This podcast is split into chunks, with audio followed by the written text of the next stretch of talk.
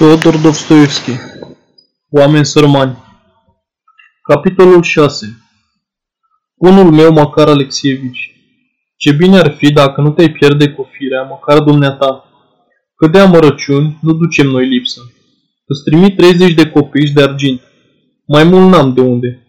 cumpără ceva de care ai neapărat nevoie, ca să ne descurcăm măcar deocamdată. Nici nouă nu ne-a rămas aproape nimic iar ce-o fi mâine, numai Dumnezeu știe. Mare jale, Macar Alexievici. Totuși, nu te amără atâta. N-ai izbutit, n-ai izbutit. Ce să-i faci? Fedora zice că nenorocirea nu-i prea mare, că mai putem rămâne o vreme în locuința asta, că și dacă ne-am fi mutat, n-am fi câștigat mare lucru, pentru că ei, dacă își pun mintea cu noi, ne găsesc oriunde am fi. Totuși, Parcă nu prea vine să mai rămân aici, după cele întâmplate. Dacă nu mi-ar fi inima atât de grea, să-și mai spune și altceva. Ce fire ciudată ai, Macar Alexievici. Prea le pui pe toate la inimă. Asta o să te facă întotdeauna cel mai nefericit dintre oameni. Îți citesc cu cea mai mare luare aminte scrisorile și văd că în fiecare e atâta grijă și atâta durere pentru mine, că n-ai avut de bună seamă nici când pentru dumneata. Oricine ar spune că ai inimă bună. Eu însă pot să spun că e chiar prea bună. Îți dau un sfat prietenesc, măcar Alexievici. Simt cu tot sufletul ce ai făcut pentru mine și îți mulțumesc pentru toate. Dar judecă și dumneata. Crezi oare că îmi vine ușor să văd că și acum, după toate nerocirile pe care le-ai îndurat și a căror pricină, fără să vreau, am fost eu, că și acum, zic, trăiești numai din bucuriile și durerile mele numai din simțirile mele. Dacă pui la inimă atât de mult supărările altora, dacă suferi atât de mult pentru orice, atunci cum să nu fii cel mai nenorocit dintre oameni? Astăzi, când ai venit la mine, după slujbă, m-am speriat când te-am văzut. Erai galben la față, îngrozit, deznădăjduit. Păreai cu totul pierdut și asta numai pentru că ți era teamă să-mi spui că n-ai izbutit. Ți era teamă să mă amărăști, să mă speri, dar când ai văzut că îmi venea aproape să râd, ți-a trecut și dumitale spaimă. Nu fi abătut, măcar Alexievici. Nu-ți pierde cumpătul. Privește mai liniștit lucrurile. Te rog, te rog din suflet. Hai să vezi că toate or să fie bune, că totul o să se schimbe spre bine.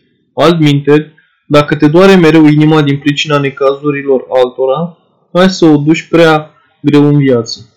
Rămâi cu bine, prietenul meu. Încă o dată, te rog, nu te îngrijora prea mult de soarta mea. Varvara August 5 Varenca, sufletelul meu. Bine, îngerașule, bine.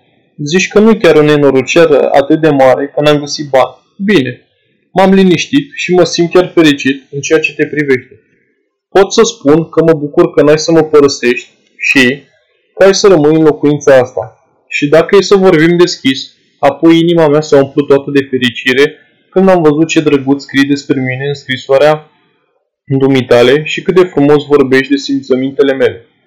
Nu că aș fi mândru, dar îmi pare bine că mă iubești atât și că ai grijă de sufletul meu. Ei, dar ce să mai vorbim de suflet? Sufletul-i suflet, iar dumneata, măicuță, îmi spui să nu-mi pierd curajul. Păi eu, îngerașul meu, eu sunt de aceeași părere că nu trebuie să mi-l pierd. Și totuși, Judecă și dumneata, măicuță. Cu ce cizm o să mă duc mâine la birou? Ei, aici e aici. Uite, un gând ca ăsta e în stare să înnăbunească un om. Zău așa. Și nu pentru mine mă frământ, draga mea. Nu, pentru mine sufăr. Mi-e tot una. Pot merge pe un ger de să crape pietrele, fără manta, fără cizme. Am să rab, am să îndur. Nu-mi pasă. Sunt un om mic, nu năzuros. Dar ce o să zică ceilalți? Dușmanii mei, gurile rele, ce o să spună când o să mă vadă fără manta? Că doar de ochii lumii purta mantaua și tot pentru ei umblam încălțați cu cizme. Iar mie, măicuță scumpă, sufletelul meu, cizmele îmi trebuiesc pentru că să fiu respectat, pentru bunul meu nume. Dacă cizmele zgăurite, s-a sfârșit și cu una și cu alta. Crede-mă, draga mea, că o știu din ani îndelungați vieții mele. Ascultă un bătrân care cunoaște lumea și oamenii, nu da crezare nenorocirilor și bârfitorilor. De fapt, nici nu ți-am povestit încă amănunțit cum s-au petrecut astăzi lucrurile, măicuță, și ce a trebuit să îndur. Că de îndurat, am îndurat atâta durere sufletească într-o singură dimineață, câtă nu îndură altul într-un an întreg. Uite cum a fost. M-am dus cu noaptea în cap, ca să-l găsesc și pe dânsul acasă și să nu întârzi nici eu de la serviciu. Cârna cu găleata și era o fleșcăraie, m-am strâns cât mai bine în mantaua mea și am pornit la drum, tot râgându-mă în suflet. Doamne, Dumnezeule, iartă-mi păcatele mele cele grele și fă să se împlinească vrerea mea. Iar când am trecut pe lângă o biserică, mi-am făcut cruce și m-am căit iar de păcatele săvârșite. Dar pe urmă mi-am zis că nu se cade să mă tocmesc cu Dumnezeu. M-am confundat în gânduri. Nu voiam să privesc nici în dreapta, nici în stânga și mi-am urmat calea, fără să mă uit pe unde calc. Străzile erau pustii. Chiar dacă mai trecea câte cineva, părea tare grăbit, supărat și plin de griji. Și nu era de mirare că doar oamenii aceia nu plecaseră la plimbare de cu nopțile și pe o vreme ca asta. Apoi mi-a ieșit în cale un pâlc de lucrători. Mai mai să mă calci în picioare neciopliți. Și m-a cuprins îndoiala. Teamă. La bani, nici că voiam să mă mai gândesc, drept să spun. Mergeam și eu așa, la noroc. Când s-a ajuns la podul Voskrenski, mi s-a desprins talpa la una din cizme. Nici eu nu știu cum am mers mai departe. Pe deasupra, l-am mai întâlnit și pe Ermaloev, contropistul nostru, care s-a oprit și a stat smirnă când m-a văzut, iar apoi m-a urmărit din ochi, de parcă îmi cerea de o vodcă. Ehei, frățioare, mi-am zis eu, de ce rachiu mai poate fi vorba acum? Apoi m-a răzbit oboseala. M-am oprit o clipă, mi-am tras sufletul și hai iar la drum. Mă tot uitam în stânga și în dreapta, căutam la ce-și putea să-mi opresc gândurile, ca să mă înveselesc, să prind un pic de inimă. Dar nu mă puteam gândi la nimic altceva și pe deasupra mai eram și așa de plin de glod, de mirasilă de mine. În cele din urmă, am zărit în depărtare o casă de lemn, calbenă, cu un mezanin care seamănă cu un fel de foișor. Asta o fi, mi-am zis eu. Asta e casa lui Marco, despre care mi-a vorbit Emelian Ivanovici. Marco e acela care dă bani cu dobândă, măicuță. Când am văzut-o, m-am fost decidea binelea și cu toate că știam că e casa lui Marco, am întrebat pe un vardist cine și de acolo. Vardistul s-a nimerit a fi tare grosolan. Vorbea în silă, de parcă o căra și strecura vorbele printre dinți cu scârbă, dar până la urmă mi-a spus totuși că e într-adevăr casa lui Marco.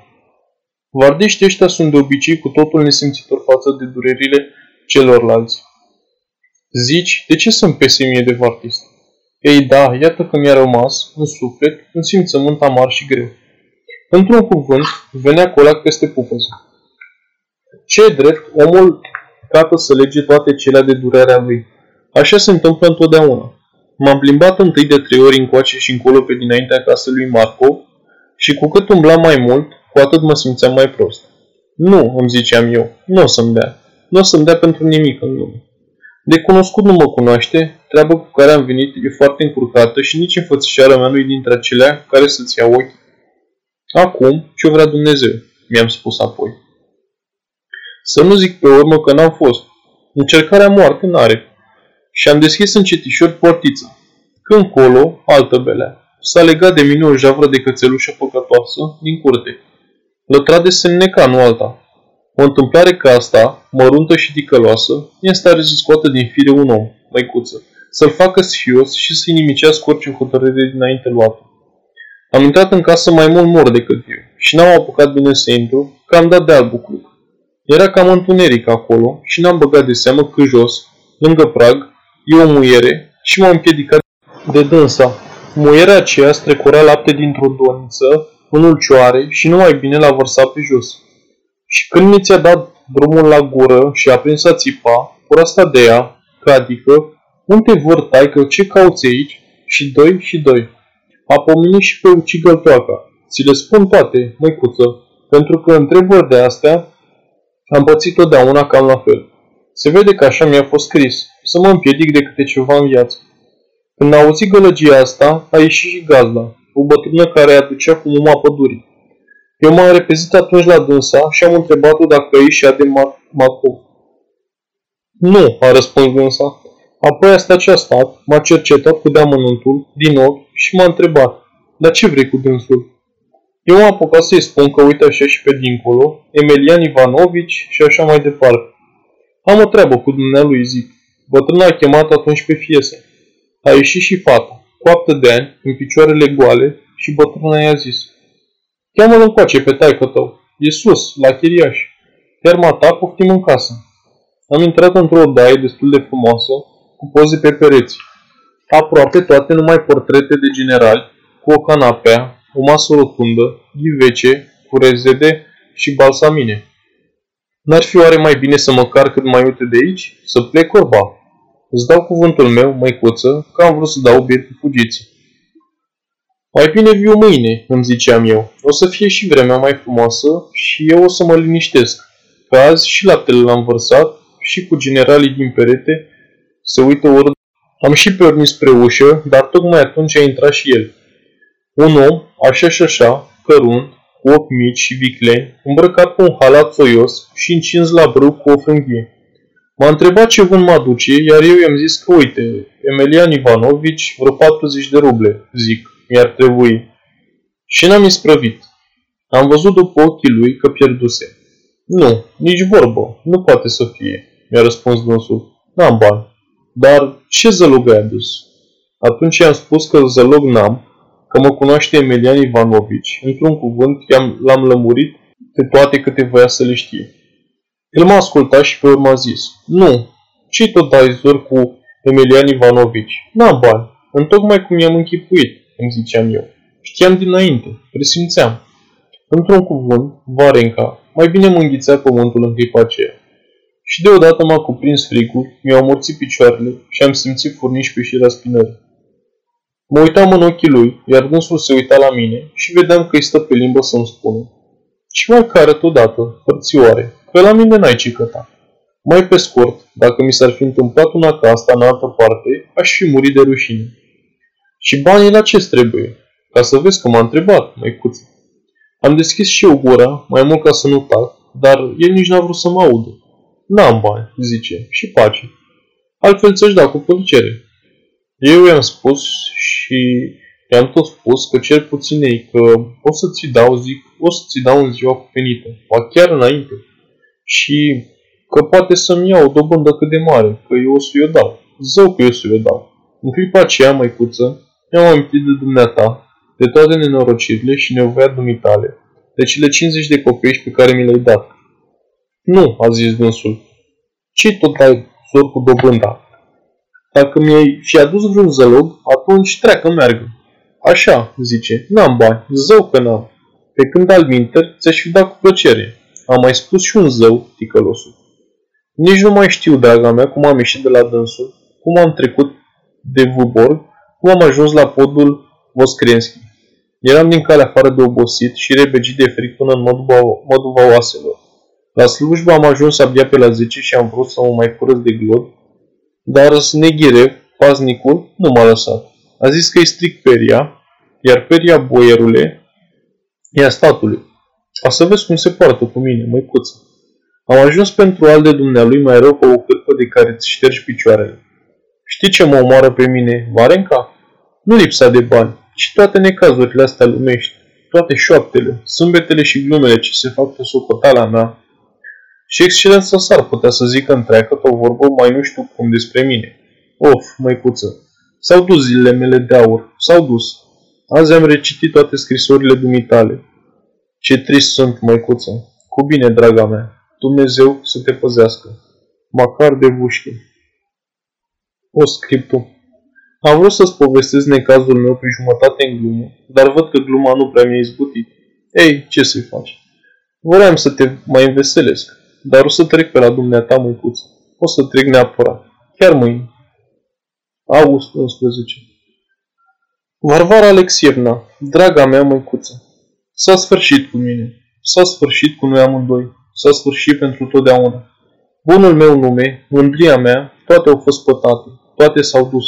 Sunt un om pierdut, măicuță, și dumneata împreună cu mine. Suntem pierduți pe vecie. Eu, numai eu te-am dus la fiire. Toată lumea mă alungă, măicuță, mă ia în râs, iar gazda mă ocărăște cu vorbe urâte, fără nicio rușine. Astăzi a țipat la mine, m-a făcut de două parale, de parcă și fost cel mai de pe urmă netrebnic. Iar seara, la Arata Zaev, cineva din chiria și a început să citească cu voce tare o ciornă din scrisoare pe care ți-am scris-o dumitale și care mi-a căzut nu știu cum din buzunar. Vai, ce haz au făcut, măicuță dragă! De știi numai! Ce de porecle ne-au dat! Cum au râs cu hohote! Atunci m-am dus la el și i-am retezat și i-am spus lui Ratazaev că e un Michel, un trădător. Ratazaev mi-a răspuns că trădător sunt eu și că mă țin de tot felul de conchete. Dumneata, cică, te-ai ascuns de noi. Ești un crai. Și acum, toată lumea îmi zice craiul, de parcă nici n-aș avea alt nume. Mă auzi, îngerașule?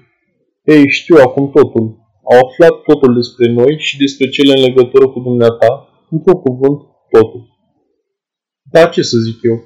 Până și Faldoni vorbește și el ține cu dânsi. L-am trimis azi la mezelărie să-mi aducă ceva de acolo și n-a vrut să se ducă.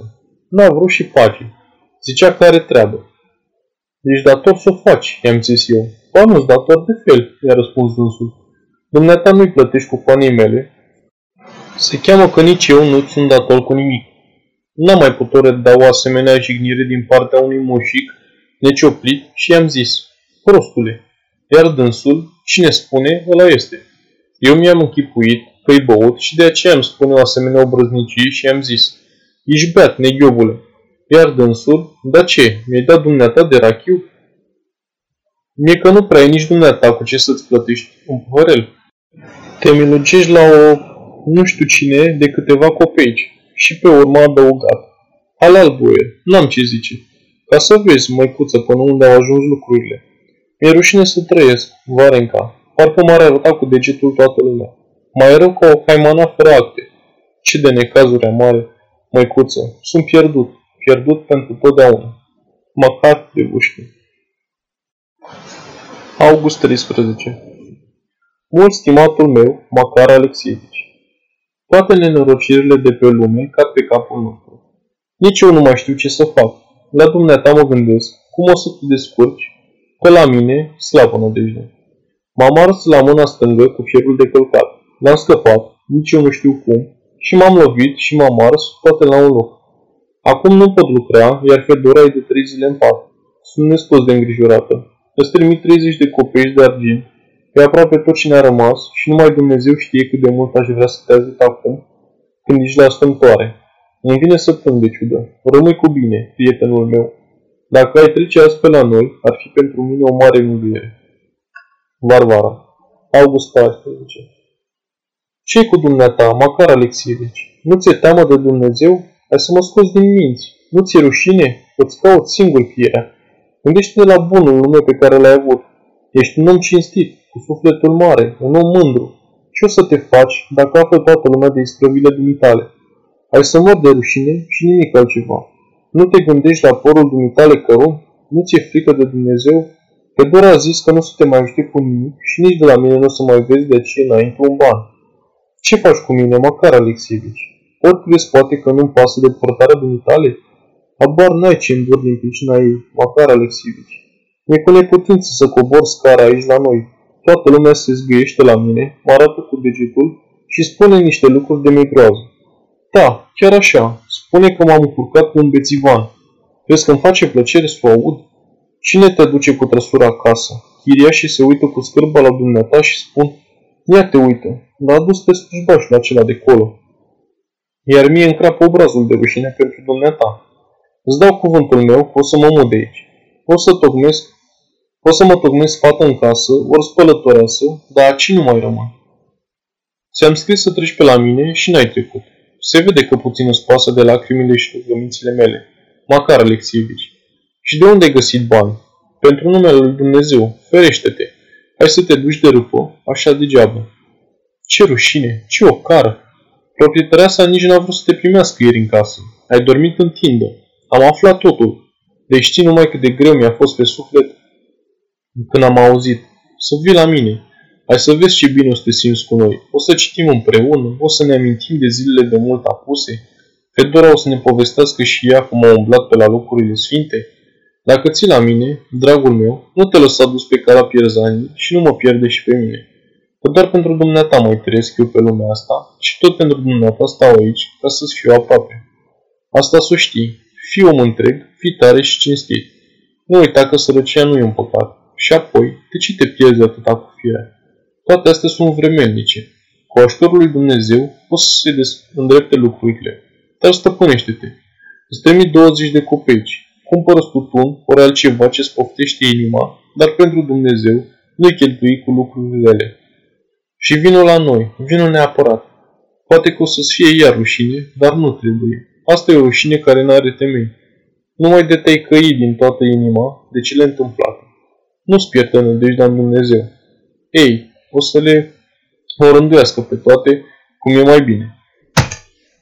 Varvara August 19 Varvara Alexievna, măicuță, nu e rușine, lumina ochilor mei, mor de rușine. Varvara Alexievna, de altfel am făcut oare într-adevăr ceva atât de rău?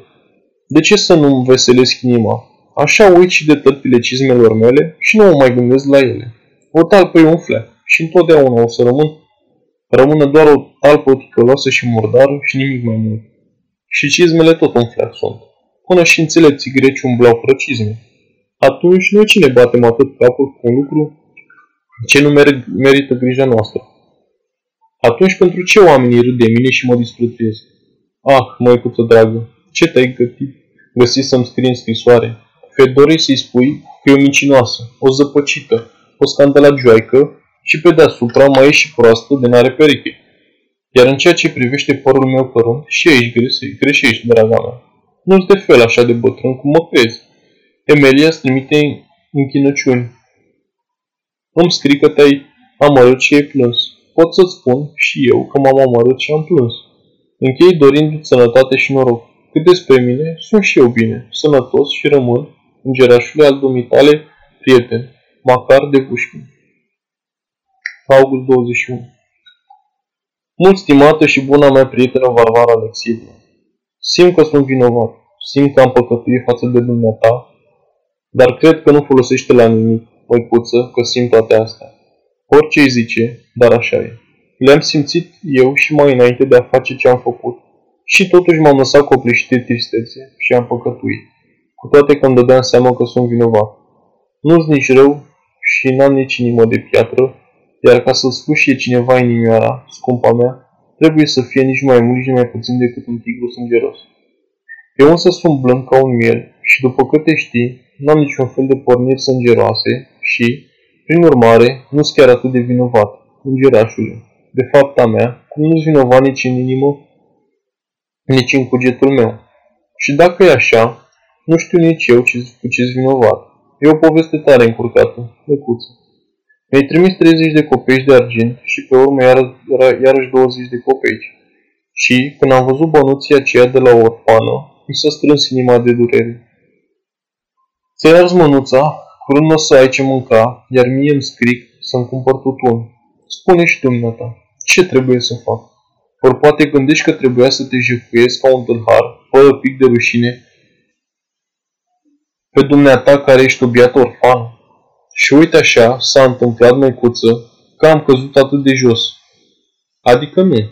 Mai întâi am simțit că nu-s bun de nimic și că nu fac mai mult decât alpa aceea mea și am început să cred că nici nu e bine să mă socot un om de preț, ci mai degrabă un netrebnic și chiar, într-o oarecare măsură, un nerușinat. Și când mi-am pierdut stima față de mine, când mi-am zis că nici în însușiri și nici mândrie, atunci să sfârși cu mine. Trebuia să cad, trebuia neapărat. Așa mi-a fost scris și nu-ți vinovat. La început am ieșit să iau puțin aer, dar și atunci toate s-au potrivit parcă anume și firea vărsa lacrimi și timp urât și ploaie. Și Emilia s-a nimerit și el pe aproape. El, Varenca, a zălogit tot ce a avut și banii, i-a cheltuit mereu în același fel iar când l-am întâlnit eu, mi-a zis că de două zile n-a pus trop de băutură în gură și că vrea să zălogească un lucru pe care nu-l pot zălogi cu niciun chip, pentru că nu-i prevăzută nicio plată pentru el. Și atunci, Varenca, m-am lăsat înduplecat, mai mult din milă decât din vreo pornire de-a mea. Așa am căzut în păcat, măicuță. Și ce de lacrimi am vărsat amândoi. Am vorbit de dumneata. E un om bun, Emilia, chiar foarte bun și plin de simțire. Și eu, măicuță, am inima simțitoare și de aceea mi se întâmplă de astea, pentru că mi le, spun pe toate la, mi le pun pe toate la inimă. Știu foarte bine ce îți datorez dumitale, draga mea. De când te-am cunoscut, am început să mă cunosc și pe mine mai bine și să te iubesc pe dumneata. Până atunci fusesem tare singurate, gerașule. Cred că ăștia din jurul meu ziceau că până și înfățișarea mea e răspingătoare și se fereau de mine. Așa am început și eu să simt scălbă față de mine. Ei mai ziceau că stâmpit și atunci am început și eu să cred că stâmpit cu adevărat. Dar dumneata, de cum te-ai evit în viața mea întunecată, ai și revărsat lumină peste ea. Și atunci inima mi s-a umplut de acea lumină, mi-am găsit pacea sufletului și am aflat că nu-ți mai rău decât alții. Că n-am nimic deosebit, că n-am strălucire, că n-am maniere, asta și ai, dar sunt un om, cu inima și cugetul meu. Și dacă am simțit că sunt prigonit de soartă, înjosit de ea, mi-am zis iar că n-am demnitate și m-am amărât atât de rău, că mi-am pierit, mi-a pierit orice nădejde. Iar acum, fiindcă ți-am spus totul, măicuță, te rog și eu pe dumneata, cu lacrimi în ochi, să nu mă mai descoși pentru cele petrecute, că mi se frânge inima și mi se umple sufletul de amărăciune grea. Te încredințez, măicuță, de tot respectul meu și rămân al dumitale prea credincios, măcar de vușchiu. Septembrie 3 Nu mi-a sfârșit scrisoarea de rândul trecut, Macar Alexievici, pentru că mi-a venit greu să scriu. Uneori am clipe când vreau să fiu singură, să plâng singură, să fiu tristă, să fiu îndurerată, fără ca cineva să mă mângâie. Și astfel de clipe sunt tot mai des în viața mea. Atunci amintirile au pentru mine un farme nelămurit, care mă fură atât de mult, atât de tare, că ceasuri întregi rămân rece față de cele ce mă înconjoară și uit de ziua de azi. Tot ce mișcă în viața de acum, o bucurie, o tristețe, o durere, îmi aduc aminte de câte un lucru asemănător din trecut și mai ales din copilărie, din copilăria mea de aur. Întotdeauna, după asemenea clipe, e sufletul greu. Mă simt istovit de parcă m-ar secătui visările, iar sănătatea mi se subrejește și așa pe zi ce trece. Astăzi însă, dimineața e atât de proaspătă, de luminoasă și strălucitoare, cum rar am pomenit în părțile astea, toamna. Ea m-a înviorat și am întâmpinat-o cu bucurie. Și iată că a venit toamna. Cât de mult îmi plăcea acesta anotimp la țară. Eram copil pe atunci, dar de simțit simțeam multe. Mai mult decât dimineața, îmi plăcea seara. Mi amintesc un lac care se găsea la doi pași de noi, la poalele unui deal. Lacul acela, parcă îl văd și acum. Lacul acela era limpede și curat ca creștarul. În serile liniștite și lacul era liniștit. Nici o frunză nu se mișca pe copacii din jurul lui și apa era neclintită cu o oglindă și aerul era răcoros, chiar rece.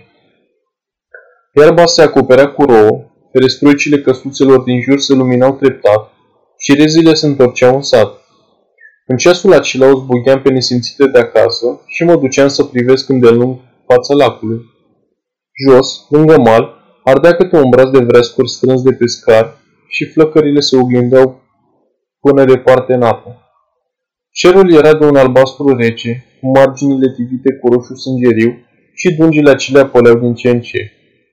Apoi ieșea luna.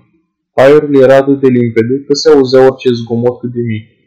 Foșnetul aripilor unei păsări speriate, cântecul păpurișului mișcat de avierea blândă a vântului, ori plescăitul apei din care sărise un peștișor.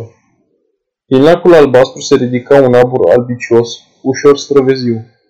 Depărtările se întunecau, totul se funda în neguri, cât în lucrurile din apropiere, barca, malul, oastru, ostravele se deslușeau împotrivă atât de bine, de parcă ar fi fost anume băltuite. Câte un butoi aruncat s-a uitat pe apă, sălta ușurel, legănat de un val, Ramurile sărcilor plângătoare și amestecau frunzele ruginii printre firele de popuriș, iar un pescăruș întârziat se cufunda o clipă în apa rece, apoi se înălța, iar pe aripile iuți și pierea în necuri. Rămâneam cu ochii pironiți, cu urechile ațintite și mă simțeam nespus de fericită.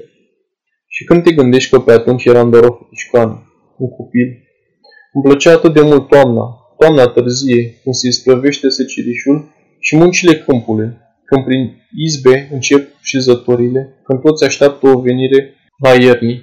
Atunci cerul se posomorăște din pricina norilor, frunzele galbene se aștern cărări cărări la marginea pădurii desfrunzite, iar pădurea pare albastră, apoi neagră, mai ales seara, când o învăluie negura deasă. Copacii se întrezăresc prin volul ei, ca niște uriași, ca niște arătări înspăimântătoare, groaznice la vedere. Uneori întârziam la plimbare, mă rezlețeam de ceilalți, mergeam singură și deodată o luam repede. Mi-era teamă. Tremuram și eu ca o frunză și îmi ziceam, ce-ar fi să ivească o nălucă spăimântătoare din scurbura aceea? Apoi se stârnea o boare de vânt, străbătea în goană pădurea și o făcea să vâje, să fremete, să se vaite cu glas jalnic, sau smulgea smucuri întregi de frunze de pe crângile istovite, le învolbura prin aer și după ele se ridicau stolburi mari și gălăgioase de păsări, care împânzeau și întunecau tot cerul. Spaima punea stăpânire pe mine și deodată auzeam parcă un glas care îmi șoptea. Fugi, fugi copiliță, nu mai zăbovi aici în ceasul acesta de groază. Fugi, fugi! Inima mi se strângea de frică și fugeam de rupeam pământul. Ajungeam acasă cu sufletul la gură și acolo dădeam de lume, de veselie. Nouă, copiilor, ni se dădea fie, fiecăruia să facem câte ceva. Dezghioca mazăre sau curăța mat. În sobă sfâriau lemnele umede, măicuța veghea plină de voie bună asupra lucrului nostru. Uliana, dăda ca bătrână, ne povestea din trecute vremi sau ne spunea bazme cu vrăjitori și morți, iar noi, copiii, ascultând-o cu tot zâmbetul pe buze, ne chemuiam unii în alții. Apoi deodată se lăsa o clipă de tăcere. Ia auzi, un zgomot, parcă bate cineva la ușă. Nici când, spărie fusul bătrânei Krolovna.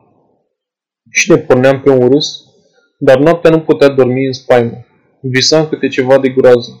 Mă trezeam uneori și nu îndrăzneam să mă mișc. Murmuram până în zori, ghemuită sub plapumă. Dimineața însă mă sculam proaspătă ca o floare, priveam afară și, ce să vezi, câmpul era prins de cel din tâi ger. Crengile desfrânzite erau îmbrăcate în promoracă, în promoroacă, ușoară, fața lacului prinsese o pășiță de gheață, subțire ca o foaie de hârtie, iar deasupra se ridicau noi arburii. Pretutindeni se auzea ciripit vesel de păsări. Razele soarelui scăldau totul în strălucirea de gheață. Câtă lumină, câtă strălucire, câtă veselie. În sobă trăzneau iar lemnele. Ne așezam cu toți în jurul samovarului. Polcan, câinele nostru mare și negru, se uita la noi pe geam, rebegit încă de frigul nopții și dădea prietenos din coadă. Câte un țăran trecea pe dinaintea ferestrelor, într-o sanie trasă de un căluț printe. Se ducea la pădure după lemne. Toți erau veseli și plini de voie bună. Doamne, ce copilărie de aur am avut! Uite, plâng ca un copil când mă fura amintirile. Cât de viu mi-apar toate în fața ochilor, cât de limpede văd trecutul și cât de tulbure și întunecat mi se pare prezentul. Cum o să se sfârșească toate? Știi, am o presimțire. Ba mai mult, o credință că o să mor chiar în toamna asta. Sunt foarte rău bolnav. Mă gândesc adeseori la moarte, de parcă n-aș vrea să mor și o să fiu îngropat aici. Poate o să cad din nou la pat, ca atunci, primăvara, și când te gândești că nici n-am avut vreme să mă refac cum se cuvine. Azi simt chiar că mă apasă ceva. Fedora s-a dus nu știu unde, pentru ca toată ziua, și sunt singură. De la o vreme însă mi-e frică să rămân singur. Mi se pare mereu că în odaie mai e cineva care îmi vorbește, mai ales atunci când mă fură gândurile. Și apoi, când mă trezesc din visări, mă apucă frica. Iată de ce ți-am scris o scrisoare atât de lungă. Dacă scriu, îmi trece. Rămâi cu bine. Sfârșesc pentru că nu mai am nici hârtie, nici vreme. Din toți banii pe care i-am luat pe rochile și pe pălărioara mea, nu mi-a rămas decât o rublă de argint. Spui că ai dat proprietății dumitale două ruble de argint. Asta e foarte bine. Acum o să tac o vreme. Vezi ce dezdrage într-un fel hainele. Cu bine. Mă simt nespus de obosită. Nu înțeleg de ce mă simt tot mai slăbită pe zi ce trece. Dacă muncesc câte puțin, obosesc pe dată. Ce o să mă fac dacă o să-mi pice ceva de lucru? Uite, asta mă omoară. Varvara. Septembrie 5 Varenca, scumpa mea, de știi prin câte am trecut azi, îngerașul meu. Mai întâi m-a durut toată ziua capul. Ca să mă mai răcoresc puțin, am ieșit să mă plimb pe fontanca. Seara era întunecoasă și rece. Nu trece bine de cinci și se întunecă. Așa e acum. De plouat nu plouă, dar era o ceață care făcea cât o ploaie zdravă. Nori grei se tăreau pe cer în zmocuri lungi și late. Pe chei era o puzderie de lume, de parcă din adins toți aveau fețe atât de îngrozitoare, că te apuca jalea când îi priveai. Mujici beți, muieri cârne, încălțate cu cizme și cu capul gol, muncitori, birjari și al de mine, slujbași care aveau câte o treabă, apoi băieți, câte un ucenic lăcătuș în halat vărgat, slab, cu fața subtă și măjit de ulei, cu un lacăt în mână. Câte un soldat întors la vatră, luând câte o prăjină. Iată ce oameni erau pe acolo. Se vede că am nimerit și ora că nu se plimba astfel de lume. Apoi, uite și canalul navigabil Fontanca. Erau atâtea bărși pe apă că te prindea mirarea cum de puteau încăpea toate. Pe poduri ședeau femei care vindeau tortă dulce plouată și mere putrede. Dar ce murdare și muiate de ploaie erau și femeile acelea. Plimbarea pe fontancă e tare urâtă. Jos, granitul ud, de o parte și de alta, case înalte, întunecate, negrite de fum. La picioare, ceață, deasupra capului, ceață. Doamne, ce seară tristă și măhurătă a fost cea de azi. Când am cotit pe Gorohavaia, se întunecase de tot și lampagii aprindeau gazul. De mult n-am mai fost pe Gorohavaia. Nu prea trec pe acolo. Ce stradă gălăgioasă și de provăli și de magazine bogate. Toate strălucesc în mii de culori. Stofele, florile, aparate de geam, pălărioarele cu funde. Îți vine să crezi că toate astea sunt arătate numai așa, de frumusețe? Ah, și de unde? Sunt oameni care le cumpără și le duc în dar nevestelor. Într-un cuvânt, o stradă bogată. Acolo și-au prăvăliile o mulțime de brutari nemți. Pe semne că sunt foarte bogați și ei. Și ce de calești trec în fiecare clipă. Cum de le ține căldărămul și numai calești bogate, cu geamuri ca oglinda și tușite pe dinăuntru cu catifea și mătasă. Iar feciorii se vede că zboierești, foarte eporezi și săbii. Am tras cu ochiul în toate acele trăsuri și am văzut numai femei grosav de gătite. Se vede că erau ghemuri, neghine sau contese. Cred că nimerise mora când toți alergau la baluri și la sindrofii. Mult aș da să văd o gneaghină sau o doamnă din astea simandicoasă. Trebuie să fie tare plăcut.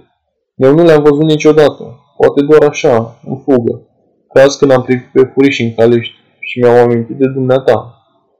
Sufletelul meu, draga mea, de câte ori mă gândesc acum la dumneata, nu se rupe inima. De ce ești atât de nefericită, Varenca? Îngerașul meu, cu ce ești mai prejos decât ele? Ești bună, frumoasă, învățată.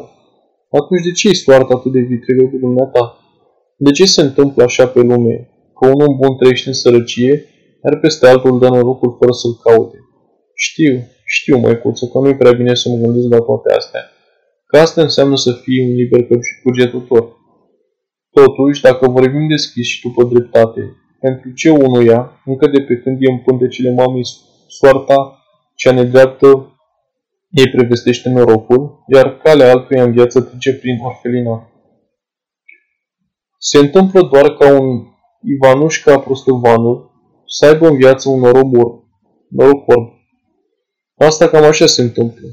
Tu, Ivanușca Prostăvanul, umblă cât poftești prin sacii cu galbenei bunicului, mănâncă, bea și te veselește, iar tu, celălalt, stai și înghiți în sec, că doar pentru asta ești bun, frățioare. E păcat, mare păcat, măicuță, să fugiți astfel, dar azi nu știu cum se face, îmi roiesc gânduri păcătoase prin cap, fără să vreau. Ai fi putut și dumneata, luminița mea, să te primi într-o asemenea calașcă. Și nu unul ca mine, ci chiar generalii, ar fi umblat să-ți prindă măcar o privire binevoitoare din zbor. Ai fi purtat norochițe de pânză, vechi și ponosite, și nu mai mătase și aur. Și n-ai mai fi fost slăbuță și sfrijită ca acum, ci rumenă, frumoasă și împlinită ca o păpușă de zahăr. Iar eu m-aș fi socotit mulțumit să te zăresc când și când prin ferestrele scăldate de lumină și să-ți văd măcar umbra. Numai la gândul că ești fericită și veselă, m-aș fi simțit și eu mulțumit. Păsărica mea scumpă. Dar așa, n-ajunge că niște oameni răi ți-au nenorocit viața? Dar te-a mai supărat un nemernic de bețivan? Ce crede el? Dacă s-a împopoțonat cu frac și se uită la lume printr-o lornetă de aur, nerușinatul, toate ei sunt îngăduite și până și vorbele lui necuvincioase trebuie să le ascultăm cu bunăvoință? Oare așa să fie, stimabililor? Și pentru ce? Numai pentru că ești orfană, fără apărare, numai pentru că n-ai un prieten puternic care să-ți vie pe vasă de nădejde? Și ce fel de om e dânsul? Ce fel de oameni sunt ei toți? De nepregetă să-i facă rău unui orfane? Niște nemernici, nu oameni. Nemernici și nimic mai mult. Zic ei că sunt oameni, dar de fapt nu e așa. Sunt încredințat de asta. Uite cum sunt oamenii ăștia. După mine, măicuță, flașnatecul pe care l-am întâlnit azi pe Gorohavaia este mai vrednic de cinstire decât ei. Dânsul, cel puțin umblă cât ziulica de mare, se ostenește, așteaptă câte un bănuț nenorocit pentru pâine, dar în schimb își agonisește singur hrana. Nu cere de pomană, ci se obosește pentru plecare, plăcerea oamenilor, la fel ca și cutia lui cu muzică. Vă înveselesc și eu, oameni buni, cu ce pot? Pare că spune dânsul. Cerșetor e și el, ce drept. Tot un cerșetor, dar în schimb unul cu suflet cinstit. Se trudește, tremură de fric, dar muncește înainte, oricum ar fi munca aceea e a lui. Și cât sunt ca el, măicuță, oameni cinstiți care, deși câștigă puțin față de munca lor și folosul pe care îl aduc, nu se propunesc înaintea nimănui și nu cer de pomană o bucată de pâine. Uite, fac și eu ca flașnetarul. Adică nu, e cu totul altceva, dar în felul meu, adică în înțelesul mai subțire, mai boieresc, sunt la fel cu dânsul. Muncesc pe măsura puterilor mele, adică fac și eu ce pot. Mai multe nu știu, dar de unde nu e, nici Dumnezeu nu cere. Am adus vorba de flașnetar, măicuță, pentru că astăzi mi-a fost dat să-mi simt de două ori mai dureros sărăcia. M-am oprit să mă uit la dânsul. Mă chinuia tot felul de gânduri și m-am oprit ca să mi le alung. S-au mai oprit și niște birjari, o fată și o copiliță mică și murdară. Flașnetarul cânta în fața unei ferestre. Deodată am văzut un băiețel, un piș care vreo 10 anișuri. Altfel ar fi fost el drăgălaș, dar părea bolnăvicios și era sfârșit. N-avea decât o cămășuță pe el și nu mai știu ce pe deasupra. Parcă era desculț și stătea și el acolo și asculta cu cura căscată cântecelul. Ce vrei? Copil! Își pironise ochii la păpușile neamțului care jucau frumos și nu simțea i-au înghețat piciorușele, că tremură tot și că își morfolește capătul mânecii în gură. Am văzut că are în mână o hârtiuță. Tocmai atunci trecu un domn și aruncă flagnetarului un bănuț. Bănuțul căzut drept în cutia cu marginile frumos lucrate, unde se vede un franțuz ce dăntuiește cu niște cucoane. Când se auzi clinchetul bănuțului, copilașul tresării se uită sfios în jur și crezând pe semne că eu am zvârlit bănuțul, se repezi spre mine. Mi se rupea inima de mine, se învinițise de frig, băiețașul. Era pe semne și flămâni, că doar nu mințea, nu, nu mințea. Mă pricep eu. De ce nu și-or fi cruțând copiii mamele astea rele? De ce or fi trimițând aproape goi, în frig, cu astfel de scrisorele? Poate că n-are suflet, nu era asta negioabă. Dar poate că n-are pe nimeni care să muncească pentru ea și o fi stânghemuită și bolnavă cu adevărat. Tot ar fi putut să ceară ajutor unde se cuvine. Ori poate o tâlhăroaică și a trimis copilul să, să înduioșeze. Ce poate învăța bietul copilaș umblând cu scrisorile de astea? O să-și, împiet, o să-și pietrească inima și atât. Aleargă, umblă, cere, iar oamenii trec pe lângă el și n-au vreme. Inimile lor sunt de piatră, iar vorba le este aspru. Pleacă, minți, cară-te. Asta aude copilașul și sufletul îi se înrăiește și tremură în zadar, sărăcuțul de el, speriat ca un puișor căzut din cuibul sfărâmat. Mânuțele și piciorușele îi îngheață, îi îngheață până și răsuflarea. Nu trece mult și începe să tușească și pe urmă merge repede. Boala, ca un șarpe veninos, îi se strecoară în piept și cât ai bate din palme, moartea se apleacă peste el, undeva, într-un ungher puturos, unde zace fără căutare, fără îngrijire. Și asta a fost toată viața lui, ca să vezi ce poate fi viața unui om. Cât de chinuitor e, Varenca, să auzi pentru numele lui Hristos și să treci fără să dai nimic, spunând doar, Domnul să-ți dea. Câte un pentru numele lui Hristos mai e cum e, pentru că și astea sunt felurite, măicuțe. Câte unul, ziceam, e prelung, trăgânat dintre acele obișnuite, învățate pe de rost într-un cuvânt, cerșetoresc. Celor bogați nu le place când săracii se plâng cu voce tare de soarta lor nenorocită. Îi supără, cică, și plictisesc, fiindcă sărăcia, cică, e întotdeauna plicticoasă. I-ar fi turburând somnul gemetele celor flăunzi. Trebuie să-ți mărturisesc, draga mea, că ți le-am zugrăvit toate astea, pe de o parte pentru că ca să mai ușurez inima, dar mai mult ca să-ți arăt că pot să scriu și eu frumos, pentru că mi închipui că ți-ai dat seama și dumneata că de la un timp încoace am și eu stil. Acum însă m-a cuprins o tristețe atât de mare că am început să mă înduioșesc singur de gândurile mele. Și cu toate că știu, măicuță, că nu fac nimic cu înduioșarea, totuși, într-un fel îmi dau seama oarecum. Într-adevăr, draga mea, adeseori mă nimicesc singur. Spun că nu fac două parale și mă însocotesc mai prejos de oricine. Dacă ar fi să le tălmăcesc mai înflorat, ai spune că toate astea se întâmplă pentru că cei din jur m-au băgat în sperieți și m-au prigonit, întocmai ca pe băițașul acela nenorocit care mi-a cerut de pomană. Și acum să-ți vorbesc în alegorie, măicuță. Ascultă, mi se întâmplă, draga mea, zi de dimineață când mă grăbesc la serviciu, să privesc cum se deșteaptă orașul, cuprinde viață, cu fumegă, fierbe, uruie. Și atunci mă simt uneori atât de mic în fața acestei priveliști, de parcă mi-aș fi dat cineva un bobărnac peste nasul pe care mi l-a vărât, mi l-am vărât unde nu fierbe oala. Și îmi văd mai departe de drum, umil și neînsemnat, după ce dau din mâna ale hamite. Și acum, poftim de te uităm de aproape ce se petrece în acele case mari, negre și afumate. Judecă bine și vezi dacă e drept să mă categorisesc, așa cum am făcut și eu, și să mă tulbur fără pricină.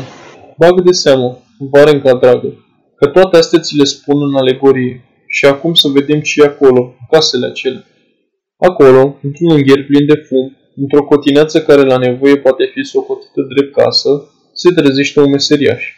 Toată noaptea a visat, de pildă, cizmele pe care le cureise greșit în ajun, ca și cum un asemenea fleac merită să fie visat de un om. Mă rog, el e meseriaș, e cizmar și să zicem că pentru el e de înțeles că se gândește la meșteșugul lui. Și apoi îi plâng copiii, femeia e flămândă. Dar nu numai cizmarii și încep astfel ziua, draga mea. Asta încă n-ar fi nimic și nici n-ar merita să fie descris. Dar uite ce se mai întâmplă, măicuță. În aceeași casă, cu un cad mai sus sau mai jos, în odăi aurite, câte un domn putre de bogat, visează și el tot cizme. Poate într-altfel, poate un alt model, dar se cheamă că tot cizme sunt. Pentru că în înțelesul pe care îl dau, eu aici, noi toți, drăguța mea, suntem mai mult sau mai puțin cizmari. Și nici asta n-ar fi nimic, dar uite care e rău. Ca să, că nu se află nimeni pe lângă bogătașul acela, nimeni care să-i sufle la ureche că mă încetează, frate, să te gândești numai la tine și să trăiești numai pentru tine, că doar nu ești cizmar. Copiii ți sănătoși, nici femeia nu duce lipsă de mâncare. Mă uită-te și în jur, că poate găsești un lucru mai vrednic de luare aminte decât cizmele. Așa am vrut eu să-ți spun în alegorie, Varenca, Poate că e cugetarea prea liberă, draga mea, dar o asemenea cugetare se naște uneori. Îi vine omul în cap și atunci, vrei nu vrei, izbucnește din inimă în vorbe fierbinți. De aceea, nu trebuie să mă socotesc drept un nimic, numai pentru că m-am speriat de zgomot și de uruit. Închei spunându-ți, măicuță, că poate crezi despre mine că bărfesc sau că m-a apucat ipocondria sau că, poate, te-am copiat toate astea din vreo carte. Nu, măicuță, să nu o crezi. Nu e așa. De bârfă mi-e scârbă. Ipocondria nu m-a apucat și nici din carte n-am copiat nimic. M-am întors acasă trist, m-am așezat la masă și am încălzit ceainicul să mă pregătesc să beau un pahar sau două de ceai. Când deodată văd că intră la mine Goșcu, chiriașul nostru cel sărac. Am băgat de seamă încă de dimineață că tot se da pe lângă ceilalți chiriași și că vrea să se apropie și de mine. Trebuie să spun întreagă, măicuță, că el și cu ai lui o duc mult mai rău decât mine. Sigur, mult mai rău. El are nevastă, copii. Dacă aș fi și eu în locul lui, nici nu știu ce m-aș face. Și, cum ți-am spus, a intrat în odaie Goșcov al nostru și mi-a făcut o plecăciune. Avea ca de obicei câte o lacrimă aninată de gene. Se lăsă când pe un picior, când pe altul, dar nu putea să scoată o vorbă. L-am așezat pe un scaun, pe unul stricat, că altul n-avea, și l-am rugat să ia un ceai. El și-a cerut iertare îndelung, dar a luat afară. Întâi a vrut să bea fără zahăr, dar când am încercat să-l încredințez că trebuie să ia neapărat zahăr, a început să-și ceară din nou iertare, să spună că nu vrea, că nu trebuie și la urmă și-a pus cea mai mică bucățică pe care a găsit-o și s-a apucat îndată să-mi dovedească că ceaiul e nespus de dulce. Ca să vezi până la ce umilință îi duce pe oameni sărăcia. Ei, ce să mai spui, taică? L-am întrebat eu. Uite așa și așa, zice Macar Alexievici, binefăcătorule. Fii mărinimos și ajută o familie nenorocită. Soția și copilașii mor de foame. Gândește ce, de ce trebuie să simtă tatăl, adică eu. Am dat să spun ceva, dar el m-a oprit. Eu, zice, mă tem de toți. cei de aici? Macar Alexievici. Adică mă tem? Poate nu e cuvântul, dar mi-e rușine, înțelegi? Ei toți sunt prea mândri și se țin cu nasul pe sus. Eu, zice, nu te-ai supăra, taică, și binefăcătorile, pentru că știu că ai avut neplăceri și mai știu că mult nu poți să-mi dai, dar poate măcar ceva, așa cum împrumutul. Am îndrăznit, zice, să te rog, pentru că știu că ai inimă bună. Știu că ai fost și dumneata la strântoare și că înduri și acum multe necazuri și tocmai din pricina asta, sufletul dumitale știe ce e mina față de aproapele. Iar drept încheiere mi-a zis să-l iert pentru îndrăzneală și necuvință. I-a răspuns că m-aș bucura din tot sufletul să-i pot da ceva, dar că n-am nimic, chiar nimic. Nici nu cer mult, măcar Alexievici, cotule. Mi-a tăiat el vorba, să fi văzut cum a rușit, dar știi, nevasta, copiii, foamea, măcar 20 de copeici. Atunci am simțit că mi se rupe inima. Asta m-a întrecut cu mult, mi-am zis eu. Îmi rămăseseră cu totul și totul și cu totul 20 de copeici și îmi făcusem socoteala că o să le cheltuiesc a doua zi pentru lucrurile cele mai de trebuință. Nu, drăguțule, zău nu pot, că uite așa și pe dincolo, i-am zis eu. Măcar, Alexievici, taică, dăm ce te lasă inima, mi-a răspuns dânsul. Dăm măcar 10 copeici. Atunci am deschis cutia Messi, măicuță, și am dat cele 20 de copeicele mele. Cu oricum se cheamă, că tot am făcut o faptă bună. Ei, hei, sărăcie, sărăcie. Apoi ne-am luat de vorbă. Cum se face, taică, l-am întrebat eu. Că te-ai îndatorat atât de mult și încă mai locuiești într-o cameră pe care plătești chirie 5 ruble de argint.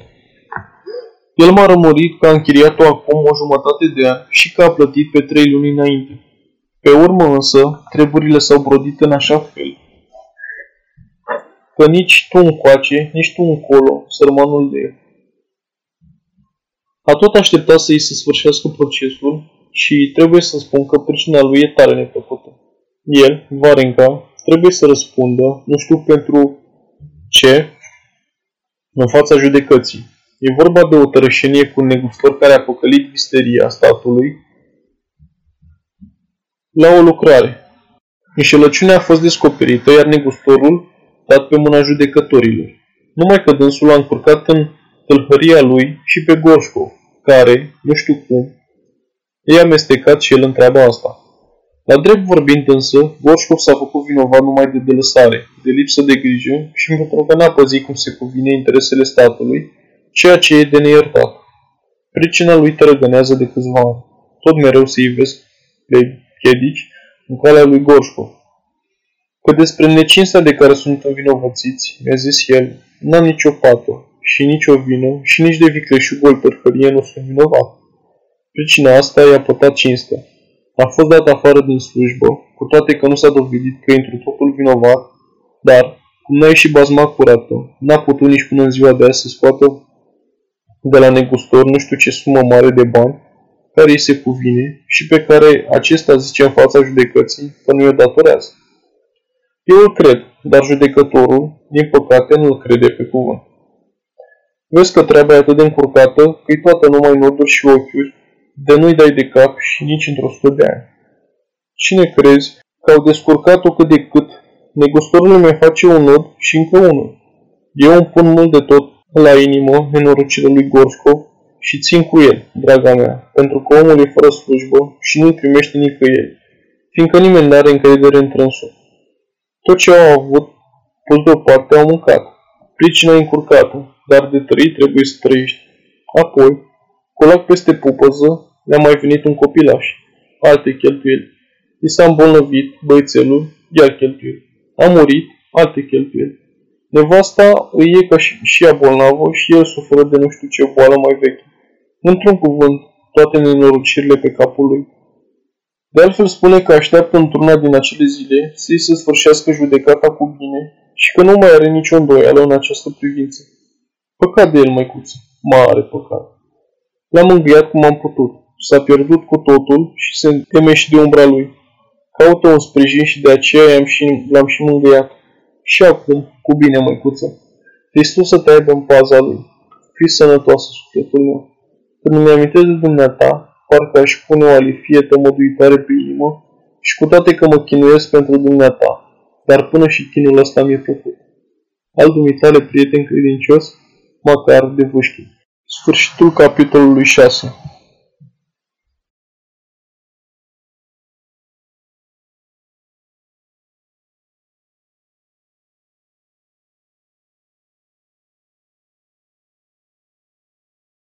Aceasta este o înregistrare Cărțiaudio.eu. Toate înregistrările Cărțiaudio sunt din domeniul public. Pentru mai multe informații sau ca să te oferi voluntar, vizitează www.cărțiaudio.eu.